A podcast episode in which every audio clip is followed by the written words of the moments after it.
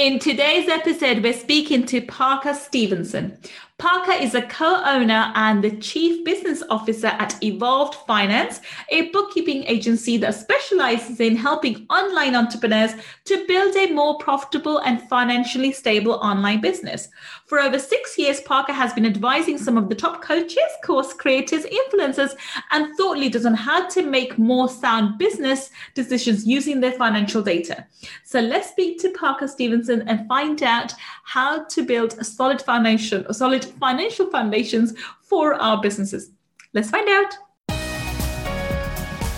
Money Mindset with Gul Khan podcast will help you to break free from your limiting beliefs, reverse your money shame, and blast through your money blocks so that you can live a life of unlimited abundance. In this podcast, we will talk about energy tools and mindset strategies that will help you to understand and change your relationship with money, whether you're in a job, profession, or working on your passion. Change your relationship with money to change your life. I'm your host, Gul Khan. Let's get started. Welcome, welcome. This is Gul Khan, your money mindset expert. And today we have Parker Stevenson back with us. Welcome, Parker. Hi, Gul. Thank you so much for having me. We had such a blast talking to you last time, so we had to have you back. And obviously, you guys have heard Parker on our Friday feature when you talked about his inspiration story, and we got so much inspiration from it. But he spoke, he dropped so many golden nuggets during that conversation that we had to have him back for our Money Talkies segment here, so he can actually teach us something specific. So you've seen that, you've heard the intro, you know how amazing Parker is. So Parker, today we're going to talk about a very, very important topic. What are we talking about today, Parker? We're going to be talking about building a strong financial foundation for your business because I think for a lot of us as entrepreneurs, when we think about starting our businesses, we're thinking about what are we going to do? Hmm. Who are our clients? How do we attract those clients? How do I build my operations so we can we can serve more customers and more clients, right? It's usually hmm. sales, marketing, and then operations. And then a lot of the times we go, oh, what are we doing with our money? Hmm. And there's, I think, a lot of things that you as an entrepreneur can be doing no matter where you're at in your business life cycle mm-hmm. um, to make sure that we have a solid setup so we can just let that money come in and feel like we can move our businesses forward confidently without always having that stress and anxiety around is my business financially viable Perfect. And that's exactly, I think a lot of people, including myself, probably need some more guidance on this um, this point because I think entrepreneurs are those who are you know they have they're creatives and they have all these amazing ideas and they want to go and serve people which is all well and good but unless you're making profit unless you've got a, a system in place there's only so far you can go. And this is where you know people like um, parker can come in and really sort of you know look at the, the business and see okay where the gaps are and tell you how to move forward. So what would be the first steps? I mean assuming assuming that somebody has like myself has a great idea, has a great product, and knows her target audience and has all the foundations in place for the business itself. But to, to sustain a successful business, which we can scale up, what would be the next step after that, Parker? Well, I mean, the first thing is, is I think we have to get in the mindset of understanding our business is separate from us personally. Yes, especially from a financial standpoint. Um, and Gul, I imagine for you, this probably came instinctually, but I don't think it comes instinctually for a lot of people because maybe when you start your business, you go, "I'll just run, you know, I'll collect the money in my personal bank account, and I'll I'll, I'll send out some of the expenses from my personal bank account, and we'll see where it goes." And then as business starts to pick up we start to get busier and we don't prioritize separating out our finances between our personal and, and our personal lives and our business lives mm-hmm. and that's something that's really important for moving your business forward um, because we need that clarity around what's my business doing and i think as business owners we have to accept the responsibility that n- not only are we like everyone else who has to manage a personal budget and make sure our mm-hmm. household budgets are in good shape but now we have this extra responsibility of going okay well I have to do the same thing for my business. Is it financially yeah. healthy and do I know what's going on? And so if you are operating your business in the same place you're operating your personal financial life, it gets cloudy. Yeah. Not only for you, but then when you have to get an accountant involved to file your taxes, it gets cloudy for them. Mm. If you're mm. going to hire a bookkeeper so they can start doing the books for you, or even if you're trying to do your own bookkeeping, it's going to be cloudy and really unclear what's personal and what's business. So the easiest thing you can do if you're not doing it already is to open up a separate checking account, maybe even a credit card, separate PayPal account. Mm. Um, just for your business. So you're running your business revenue through it and any business expenses through it. And, that's just like one of the easiest ways we can start to have that mindset of, okay, I have two different things, two different parts of my life I have to manage financially, while also giving you the clarity around what's really going on in my business so we can make better decisions around what we're seeing with the activity on the business side of things. I completely agree. So this is a very, very important part. And I have to say, I am guilty of this as well. So when I first started out, um, and I wasn't, because for the longest time, I wasn't making any money. And when I did start making money for the first few months, it didn't take me very long to start and realize, oh shoot, I you know I need to open a company because before then I was working as a sole trader. I don't know how it operates in UK in US, but in UK we can work as sole traders or we can open a company. But mm-hmm. I wanted to see if I could make this business viable. So I traded as sole trader for the first few months. And during that time, I used my personal, unfortunately, I too used my personal checking account. And then now when I had to file it, um, it was a nightmare. Oh my goodness, working out what's business and what's not, and what did I actually pay myself? And you know, it was complete mess. I, I remember thinking back, it was awful. But then I opened up the company, and then as soon as I opened a company, then obviously being being having a legal background, instantly you can't use my my bank account cannot be used for my company because it's a legal entity. So I, I then went ahead. Once the company was opened, everything for me became you know separate. It has it became a separate identity. Business had, had its own identity and therefore had its own finances and therefore had its own accounts and cards and whatnot but it's like I said, I think this is very important to recognize. If you don't have this, this is the first step to take. And even if you're, if, if someone listen to this and they're like, "Well, Gul, I'm in the same place as you," and if you are, and you're just starting out as a coach, or if you're starting a business at the moment and you're working as a sole trader, especially if you're offering a service, I would recommend even now open a separate bank account uh, even if it's a very basic bank account, open a separate bank account and start putting all the business revenue through it. Wouldn't you say, Parker, even if you're just starting out? Yeah, because I mean, it's a similar situation here. If, if, you don't have what's called a business entity, um, you're just a sole proprietor, which I think mm-hmm. is a sole yeah. trader, is, yeah. is what you, yeah. you mentioned. So, you know, you can just open a second checking account. Most banks aren't going to hold that against you. Ideally, you're banking maybe with someone who's not going to charge you a bunch of extra fees for having mm-hmm. a second checking account. But if you just open that second checking account and then operate your business out of it, you can do that until you feel like your business is getting big enough that you're like, okay, I'm, i might want the legal protection of of a, uh, of a business entity to then run my business through.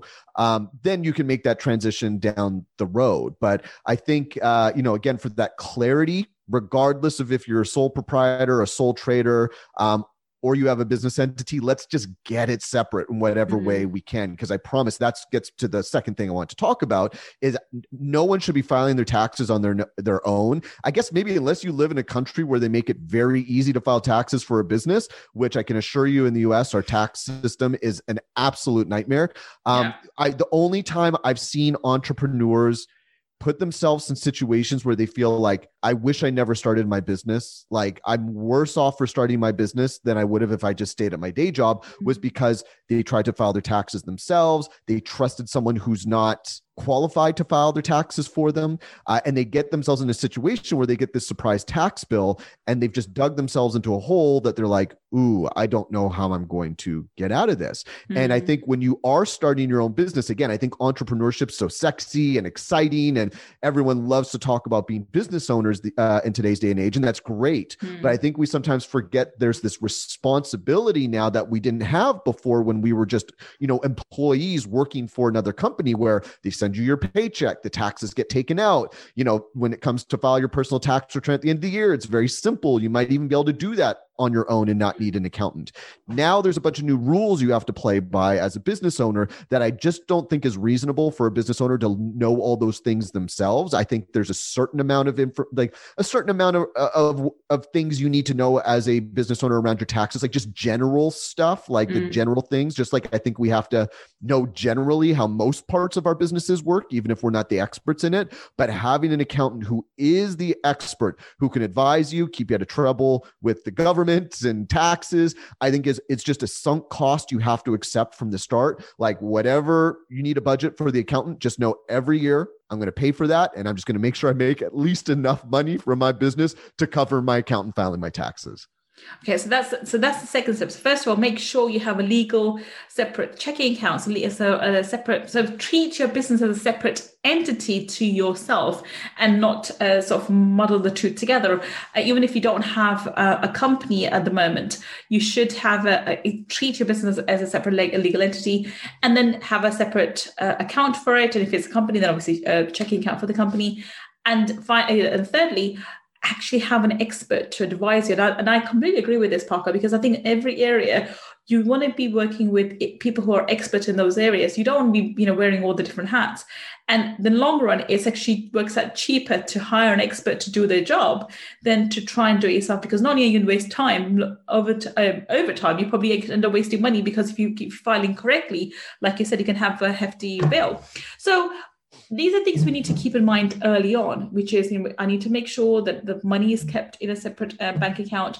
I need to make sure and have an expert on hand or find an expert who can actually file my tax returns and tell me what I need to do. What else? You know, what else, what else do we need to make sure that we are taking care of in terms of finances for you know to make sure that we are starting on the right foot when we, we set up our business? Well, the other thing here is how can we keep your account simple? Mm-hmm. So, with the popularity of books like Profit First, and um, I think just entrepreneurs' natural tendencies to sometimes want to make things more complicated in the early stages than mm-hmm. they really need to be. Um, we we have to think about like the amount of accounts we have adds complexity to the way we we're going to track our business. So let's say we do have that separate checking account we mm-hmm. talked about for your business. If you open eight of them, mm-hmm. now it's going to be harder to keep track of what's going on in the business. It's going to be harder to keep track of all the money being transferred across the different accounts. Um, maybe you instead of having just one business credit card, we have four business credit cards, and maybe we for now we're forgetting to pay one of them off instead of um, just having one where we're maximizing our our points around. So that's where what we've found is is for our clients, and again, some of our clients, um, you know, they're doing multi multi seven figures. Mm-hmm. You know, mm-hmm. they, they, have a lot of them have been very very successful, um, and they're able to operate their businesses with one main checking account. Maybe they have a savings account or two, one where they keep some extra money to operate the business, another one maybe they're saving for taxes. Um, some of our clients don't have a savings account at all. They just keep everything in the main checking account. That, that's really up to you. But from there, we like our clients to have one main credit card as much as possible because if we're going to be running expenses through the business, let's put it on a credit card and get points, right? Mm-hmm. And business credit cards tend to have better rewards points than personal credit cards do. And you tend to have way more expenses in your business than you have in your personal life. I mean, we have clients who are spending hundreds of thousands of dollars a month on expenses between contractors and advertising and software mm. and all the aspects of running a business that as much of that that they can run through the credit card they're never going to pay for a, a, flight or a hotel again because they rack up so many points. And if they were trying to spread those points across four different credit cards, then they they sort of dilute their their points and they can't really maximize their points unless it's on one card where mm. all their points are consolidated so they can really use those points to get some great benefits from from their credit cards so you know the, the credit card thing i think is is really a matter of can we get a high enough limit on that mm. credit card to allow us to pay for at least most of our expenses mm. every month from there but once we can get that credit card as long as we're paying it off every month let's get those points but we don't need three. We don't even need two. Maybe you can have a backup one if you want, but otherwise, let's get one main credit card. We can run everything through the business. Hmm. From there, because our most of our clients run online businesses, PayPal's a common one for them. So we really ask that they only have one PayPal account uh, because PayPal is such a difficult account to track financially because of the way that the transactions flow through PayPal. So we just, uh, I would say, definitely just keep the one PayPal account. You only really need one merchant account unless your business is so big that you need a backup merchant account. Mm-hmm. Again, a common one for our clients is Stripe, but yeah. having three merchant accounts for your clients to pay you in three different places in three different ways again just adds complexity. And yeah. then that gets back to the checkout software, especially online businesses. If you're going to be collecting money from your customers, how can we have one checkout software, whether you're using something like Thrivecart or Samcart, or you're using a CRM like Infusionsoft or Ontraport, or you're using like if you're, you know, a lot of our clients sell courses, maybe they're using Kajabi or Teachable, and they're using their checkout page to collect mm-hmm. money from their, their customers. The more we can have one sales software, one checkout software where regardless of if the customer is paying you for one-on-one consulting paying for a course um, paying for their service if it's mm-hmm. all going through one place now we have one place to log into to see okay how are our sales doing for the day for the week for the month and then again on the back end for your bookkeeper or or maybe even your accountant to be able to look up and see how we're doing by by each offer that you sell. Again we're going into one place to make that happen. There's not three four five different places that then just makes it difficult to really track and see what's going on in this business. So mm. again while it is helpful to have the business and personal finances separate that's a great start. Let's just make sure that on the business side we don't overcomplicate it to a place where we have 17 different ways money is flowing through the business. How mm. can we consolidate that down to just maybe five to seven at most. So I have a question about that. So, you know, when I was listening to that,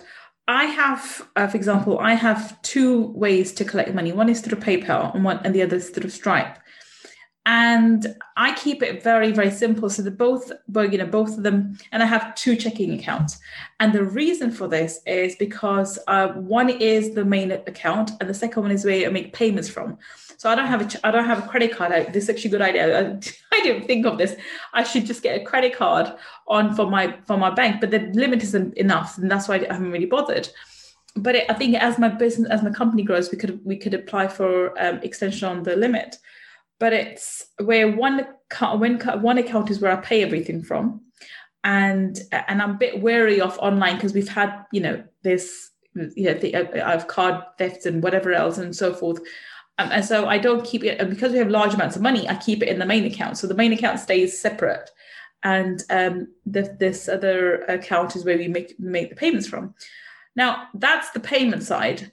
The actual income comes from Stripe and PayPal. So that's pretty simple enough, isn't it? You know, I don't really have to focus on the actual, you know, checkout card. We, I know all the revenue is going to be either coming through Stripe or through PayPal. PayPal, for my understanding, it gives you how much it doesn't matter how much even if it takes off you know outgoings it gives you a breakdown the report of your income. So the amount of money you made and that's that's what your your accountant or bookkeeper needs to know is how much income you generated from both both places. Is that not right? It is but that's only going to be part of the story. So when your business is just getting started out or just getting started um, it might be easy to go in PayPal and Stripe and know exactly who's paid you and what they paid you for. Mm what we see is as our clients' businesses start to expand, hmm. the reporting in PayPal and Stripe is not conducive to, to easily and quickly analyzing how's the business doing. Right. And that's why that checkout software is so important because let's say uh, we have a client using Thrivecart or Samcart, and this is just software that allows you to create a checkout page for your yeah. customers to enter in their credit card information and then submit payment to you the merchant provider whether they're they're using their credit card so that it goes through your stripe account or whether they're paying you with their own paypal account so it goes to your paypal account that's fine that's we want to give mm-hmm. your i mean the more options we can give your your customers to pay you mm-hmm. the more likely you're going to get paid but that's where having that again Samcart or Thrivecart type checkout software before the merchant accounts now if your bookkeeper wanted to go log in and start to tell you hey sure paypal and stripe told us we made $15,000 this month, but where's it coming from? PayPal and Stripe is going to make it very cumbersome to try to figure out where did the money come from versus so if we have a client who sells five different courses and we saw they made $40,000 this month, if they have some sort of central checkout software, our team can literally go in Mm. separate the revenue by offer and go, hey, we made $40,000 and 60% of that revenue came from offer one, mm. 10% came from offer two, so on and so forth. So now we can start to get a little more insight as the business grows into where is our money coming from and which revenue stream should we be focusing on the most. Does that make sense? Yes, completely, completely. And that really makes sense, especially when you scale up. I think it's easier when you have one or two offers. And I think I'm one of those, uh, our business owners, I, I don't like to have too many offers going out. I focus on one, maximum two offers at a time. So I know exactly what where the money is coming from. And I, I always focus on, you know, it's better to spend 80% of the time on, on the on the 20% that's going to generate you tr- uh, money. And that's generally tends to be the case.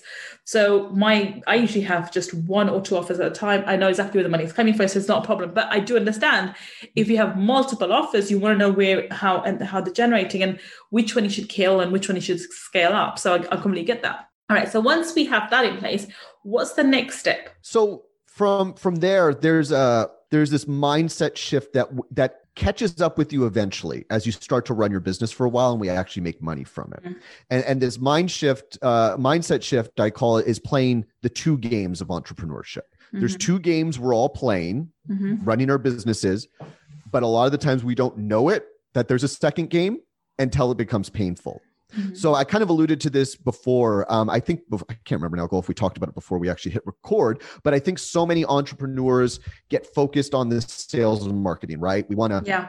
find our customers and learn how to sell to them, and, and yeah. that's a really important piece. If we don't have anyone to sell our stuff to, we have an expensive hobby. exactly, right? It's not much exactly. of a business. Yeah. So so of course that's naturally what every business owner is going to want to focus on yeah. is how do I sell more of my offer? Mm-hmm. Great. Believe it or not, they're they're for a lot of our clients, there gets to be a point where they're not quite so worried about selling mm-hmm. anymore right? Because they they feel like they have some funnels whether it's organic whether yeah. it's paid traffic whether it's their social media following their email list where they're like okay we're going to sell some stuff. Like we got a following we got customers we're going to be good to go. But once they start to actually pay attention to their numbers they go oh i'm driving revenue but am i keeping anything at mm-hmm. the end of the day and that's going to be your profit and yeah. so i think we don't concern ourselves with profit as much in the early stages of our business because we're just like okay are we bringing in money we don't have that many expenses anyways i'm just trying to get myself paid you know maybe replace the income i had from my my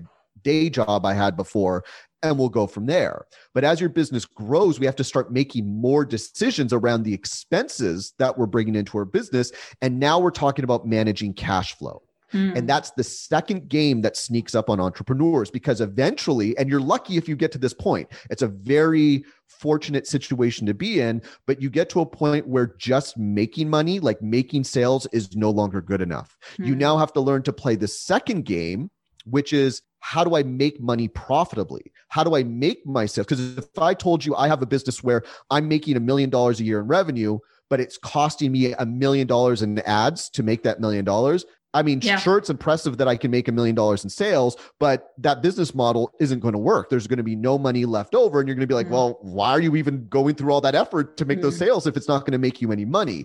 And I think that's where it's maybe not as obvious as that for a lot of business owners, but it starts to sneak up on them.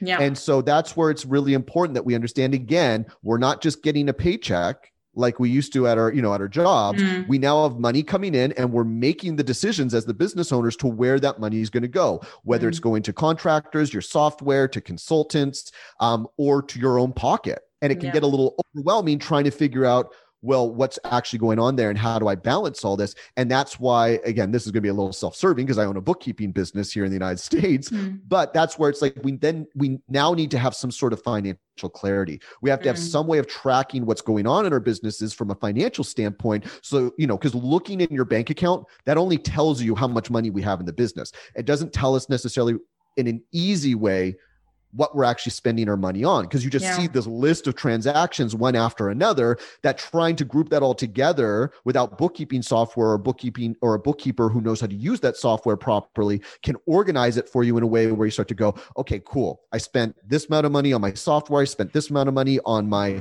ads manager or on my va or on my uh, even your rent, whatever it is, and starting group, grouping that together in a monthly report. So you go, oh, here's the areas I'm spending the most money on. Here's the areas where um, maybe I'm not spending enough money on. And here's what my profitability is. So mm. without someone keeping track of that, and again, in the early stages of a lot of businesses, it's the business owner maybe using mm. a spreadsheet and just kind of going through and tracking those transactions because maybe there aren't that many transactions in your business to begin with. Mm. But once you start to get a lot of transactional activity. There's a lot of financial transactions happening.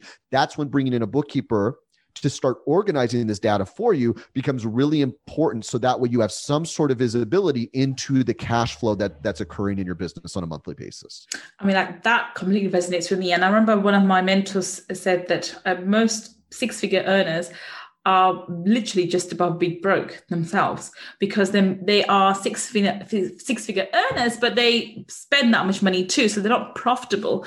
So for myself, from very early on, I, I kept an eye on my profit. I think we were talking off the camera when when when I was saying that I made sure that I I became profitable early on, and therefore my growth has been slower because when you go scaling your business up and growing, especially in the online space you're trying to scale up um, you know, aggressively, you lose out on the profits. And and when you do it slower you you can sustain your growth because you can make sure that every level you're still profitable. And at the next level you're getting more profitable even if it's 5% but you're at least more profitable than before rather than the other way around. And a lot of people scale up and grow the businesses but they find that they've, they've they now have um, you know annually six figure or multi six figure business but they're not profitable. And, and this is a major major concern. But this is exactly what you're coming you're saying is we need to have this um, visual you know this in a, in a visual aspect by having a bookkeeper or somebody in-house or externally either way to go in and look through where our expenses are and what what, what our revenue is. And if we're if we're profitable that's great. If so how much? And if we want to grow how do we sustain that profitability growing you know, as we grow? And i think this is a very very crucial point because you know I, I think we've all heard this phrase cash flow is king and online business is no different. So if we don't maintain cash flow, we uh, we're not um, you know we're not profit we, we can't grow a business and we can't sustain it for a very long time. And i'm going to actually talk about here something that you maybe you can shed some light on. I find that on especially in the online space people tend to okay they, they have a business they grow and i'm guilty of this and this is why i can talk about it you start thinking, okay, let me go expand here and let me go and do this and let me go and do that. And I mean, I I've, i wanted to have a podcast forever and I did get my podcast and I'm really glad about it. We, are doing really well with it. But along with that, I started up a YouTube channel and I did this and I did that and, you know, other things happened.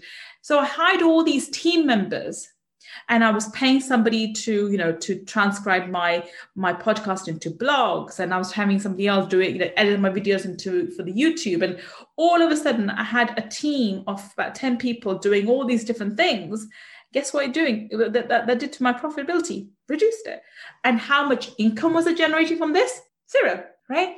So i think we are guilty of focusing on activities both with time and money which doesn't bring you overall profit. How how how how true is that for you, Parker? How, how have you? I mean, that? yeah, you're speaking universal truth of business mm-hmm. right there.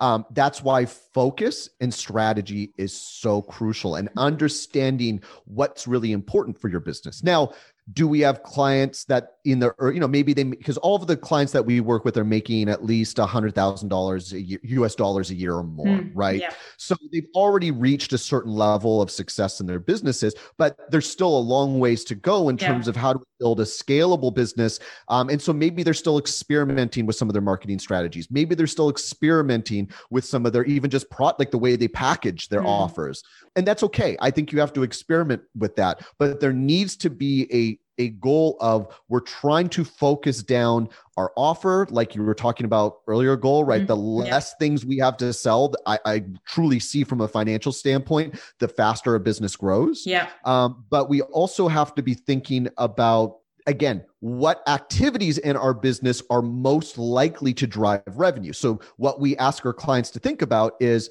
if you're going to be adding an expense into the business it needs to do one of two things it needs to either a free you up as the business owner so hmm. that you're not doing non-revenue generating activities because for almost i'd say 99.9% of businesses the business owner is the one who's going to be the most effective at at figuring out how do we make more revenue yeah. right you are the advertiser yes. the marketer the salesperson hiring someone else to do that in the early stage of your business is almost impossible yeah so that's why the the less you're spending act so that's why like hiring a va for for instance having a VA help you do again activities that are important for the business they still need to get done but the more you can uh, from a cost effective standpoint have someone else do those activities for you so you can do the things that are going to drive revenue that's a Better. great thing yeah. to invest in hmm. but then there's the the other type of investment where maybe it's it is hiring uh, uh, an ads manager and starting to spend money on ads where you're going to get a direct return on it, right? When you hire someone to free up your time to focus on revenue uh, generating activities, it's a little more indirect investment to make mm. money. But then we have these more direct investments like advertising or maybe even joining a coaching program mm. where you're going to I'm going to give you a thousand dollars, but in return, you're going to teach me how to make fifty thousand dollars more in my hmm. business, mm. right? You're going to teach me skills that are going to make me more effective yeah. at driving sales. So as long as we're doing one of those two things, we're good. But I think the trap that we all fall into as business owners, we think there's too many of those revenue generating activities around us that we have to be thinking more strategically around. Well, if I'm going to invest in a podcast and that's going to be a part of my marketing strategy, then how do I make sure that my that strategy really is sound and it's really working in with mm-hmm. the rest of my business, my marketing operations in my business? And it's not just something we're adding on without really any thought around well really how's this going to drive the needle for us? How's it going to move the needle for mm-hmm. us and that's where again that strategy piece here um, we have to experiment in the beginning but eventually we we need to start shaping a cohesive strategy. So we're putting money into the levers in our business that are going to give us the best return i mean i completely agree with that and i think this is this is the key because not every time you go and hire these um, these experts and these individuals, it will be profitable. I mean, again, I can share very openly one of my examples. I recently hired a company for because I wanted to take um, marketing out of my hands because at the moment I, I, was doing my own Facebook ads and so forth. I gave it to an agency. And they they completely messed me up. They actually got my uh, Facebook ad um, deactivated. So um, you would end up facing things like that. And I paid them uh. a lot of money, a lot of money as well. Like it wasn't, they weren't even cheap. Like they were expensive um, they were the high end rather than the low end. And so, and I thought, oh, they come out with all this fancy stuff and whatever, and they they got my ad account completely deactivated. So put me in, in, rubbish. I mean, I like I said, um, I, I it's a mindset thing. So for me, it was like, oh well, it means I need to use another platform, and it means I need I need to go about it in a different way, which is perfectly fine because I've just rearranged my business in a different way. But this could also happen. So when you do hire people, again, um, somebody who's writing my blogs has, you know, she recently quit. Again, things like that. But if you think about it, was my blogs getting me anything? No. Was my YouTube stuff getting me any, any clients? No. Uh, it was building that authority, but it's not generating income. Whereas when I do my workshops or when I'm doing some other things, especially at, um, you know, through Facebook and now YouTube ads, they are income generating for me so that's where I need to be focused on.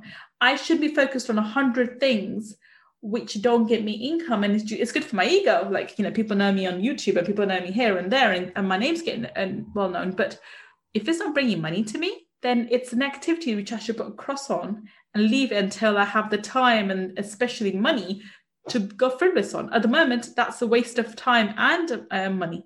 I would you agree?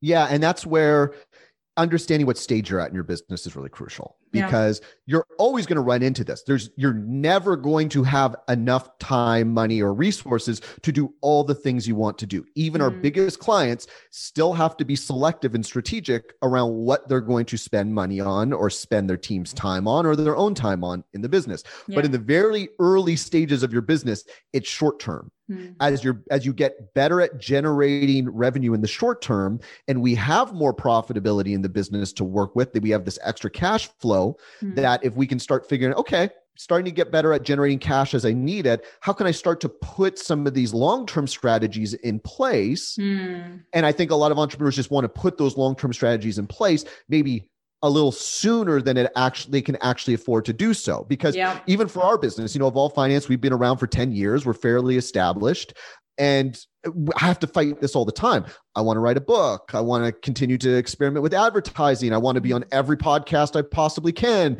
Um, we want to add new revenue streams and new products and new service. And what we found is that even we might start beginning into a place we can start to explore some of these things we can't do all of them at once yeah so it's figuring out because because we know our business model we understand our market we have to take those baby steps towards what's going to drive the most revenue what's going to move the business forward the fastest mm-hmm. and again mm-hmm. if you do those things first you're going to have way more opportunity to to even experiment with more long-term strategies if you're focusing on the low hanging fruit first. And that's where sometimes in the early stages of your business, you're not sure what the low hanging fruit is because it all feels like that because you have more time and you have more opportunity to explore things because no single one thing for a lot of new business owners really works yet. So you're yeah. trying all the things, but that's where again trying to be strategic and commit to some of these things and giving them a fair shot to work before we go and try seven other things. Mm. Is crucial because as soon as one thing clicks, then you start putting your money, your time, your resources into amplifying that one strategy that works. And that's when again we see our clients revenue grow we see their profitability grow because they're not spreading their resources out across a bunch of things that aren't really moving the business forward they're putting all their resources into the thing that's working and again just amplifies it 10, 10 yeah. times over i think there's a, there's one thing that we we I suppose as um, as entrepreneurs forget is that the time is finite. And um, you know not only is money finite but so is time. There's a limitation.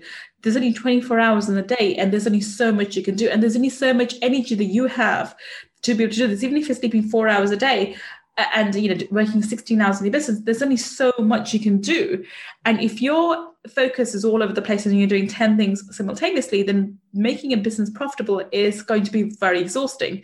Whereas if you focus on 20% of your uh, your actions which generate 80% of your revenue and and build on that i think that is where um, that is what's going to make you profitable. So if you have everything else we discussed in the beginning of this call in place then the way to move forward which i'm listening from hearing from you is keep your focus very narrow on what's generating income for you and be very aware of that everything else frivolous like being on clubhouse and being on all this other things which you know all the new new you know fancy schmancy apps that come mm-hmm. up all mm-hmm. these new things that come up are great and but you need to put them away if you don't have the time to go and explore and focus just on generating a certain level of income and then maybe taking a step back if you can delegate the task to a va or to somebody else take a step back and then explore other possibilities um, but you need to get to a certain level of profit first. I mean i think you can use any one particular platform and, and get to at least 100k a year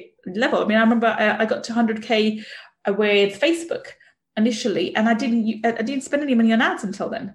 I only once across the 100k mark did I actually spend money on ads because you don't need to. You can use the platform as it is, and there's LinkedIn and there's YouTube and other things because there's so many platforms available that you can do so. You know, you can actually establish a business first.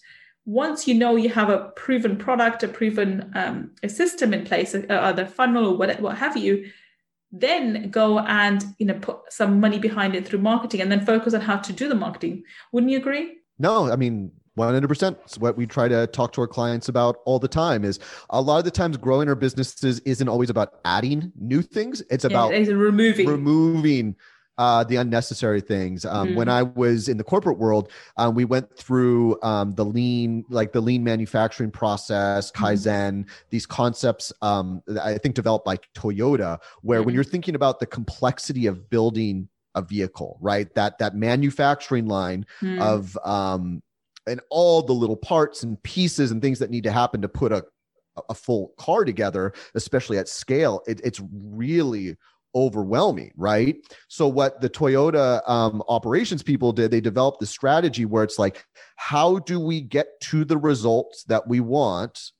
in the, the the quickest way possible in the most direct route possible so if there was a seven step process to install the side view you know the side view mirror on their cars and they could reduce that down to four then typically that saves the money and it makes the process more effective and more efficient right? And i think the same goes for when we're building our businesses because it is kind of a manufacturing line of it how do we find our customers when do they get in here then mm-hmm. how do we serve them then how do we offboard them right? And there's all these to-dos and steps that go along that a lot of the times maybe don't feel like in the beginning because you're just reacting and doing it naturally to begin with yeah. Um, but the more steps we start to add to try to get to a result, which is why I think it's so important we're clear on what are we trying to actually accomplish in our business? Like, what is our goal? What is our real focus here? I think sometimes it's just, oh, we'll make money. I just want to make money. But it's like, no, we have to be more clear on that when we're mm forecasting our businesses around who are we going to make that money from? How are we going to solve that problem for them? Mm. Who are the people we're going to push aside and go, hey, I'm sorry, you're not the right customer for us. Mm. This is our customer and this is who we're going to serve. Then you can start to, it makes it so much easier when that clarity from the top is there around what we're trying to accomplish as a company, because then you only put pieces, the pieces in place that are going to support that. We're not putting anything extra in there because we're so clear on where are we going. And it's so funny. Uh, the book Traction talks about visionaries and integrators you know you have that usually the business owner is the person setting the vision and Mhm. then you have someone else who's kind of more in the operations and making sure the execution of that vision's in place. I think as owners we sometimes think we're more visionaries than we actually are and we're and, and for a lot of us we're not. We're actually super unfocused and our vision is really cloudy and really unclear.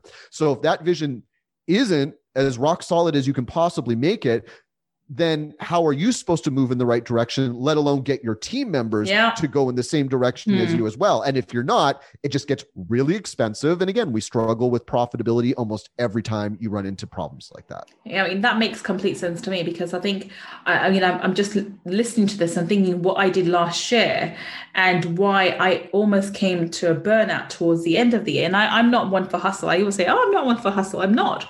But I found because I was trying to do all these things, which is now looking back seems frivolous, trying to make sure I have this that's place and make sure I have this and I make sure I'm appearing as as a because I was not only was uh, trying to establish my own podcast, I was appearing as guest in other pops, uh, other other podcasts and trying to do a gazillion things.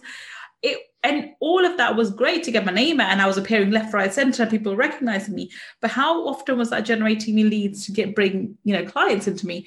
Not so much. It was a lot more direct line to just send them an ad, get them to up option to workshop, and gonna come in and and do the work with me. It was a lot simpler, and um, and that's where I think we all can have. And this I think this is where a danger of Parker, because I think we taste uh, we get a little bit of taste of success, and we think, okay, how do I scale this success up? By oh, let more people get to know who I am.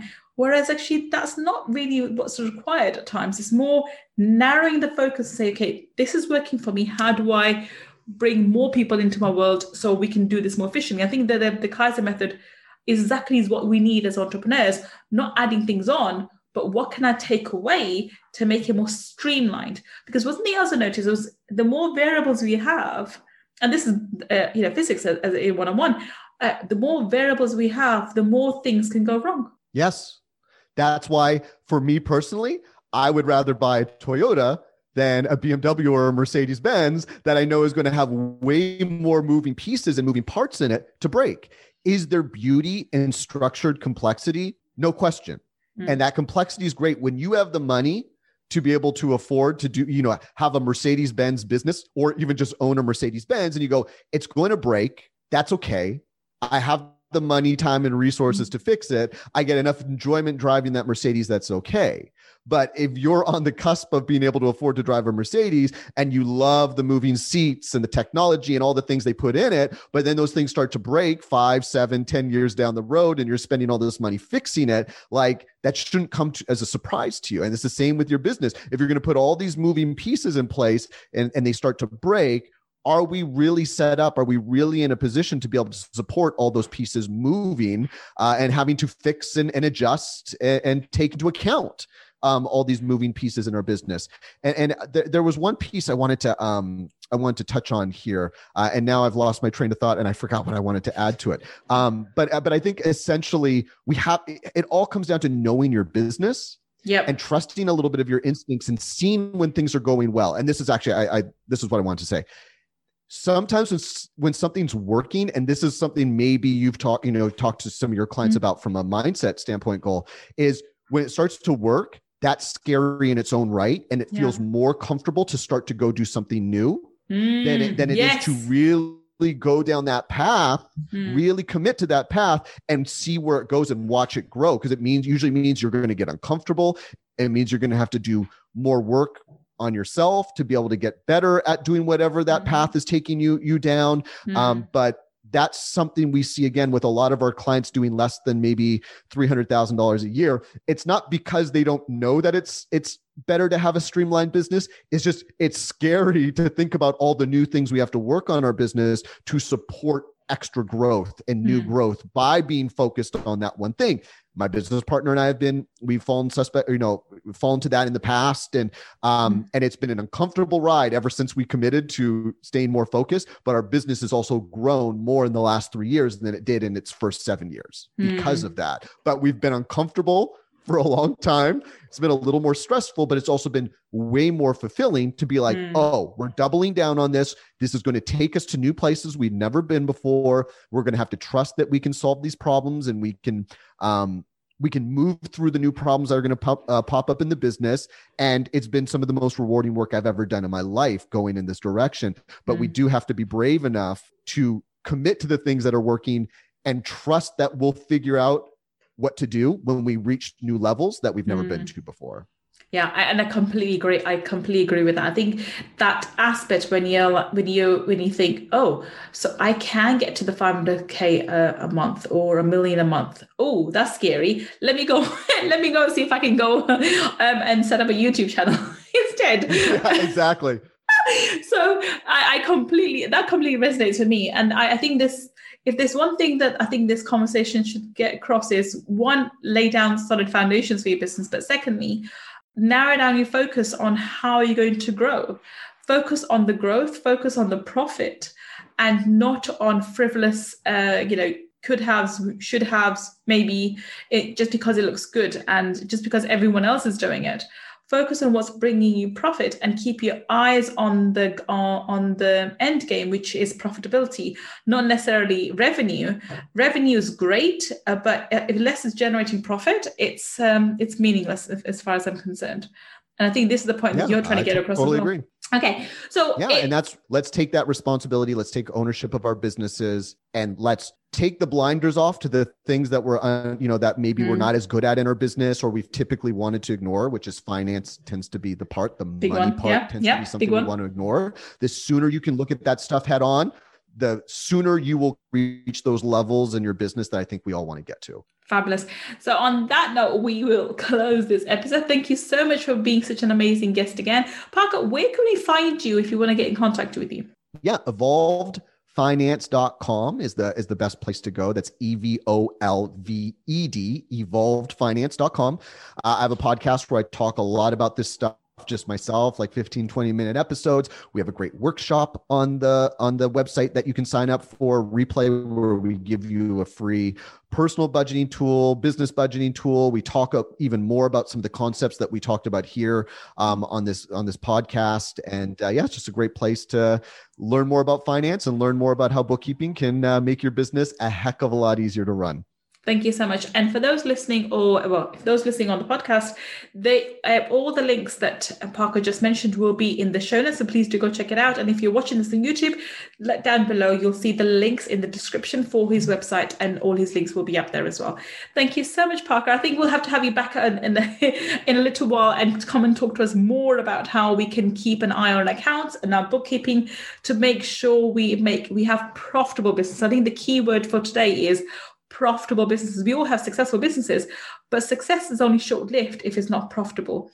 And I think that's something that we need to be aware of. And thank you so much for highlighting that today. It's been a pleasure talking to you and fun as always. Uh, thank you so much, Parker. For those listening, thank you so much for being uh, with us. I will be back on another Money Talkies episode talking about something and some other aspect which can help you build your business. Until the next time we meet, this is Gul Khan signing off. Take care and bye for now.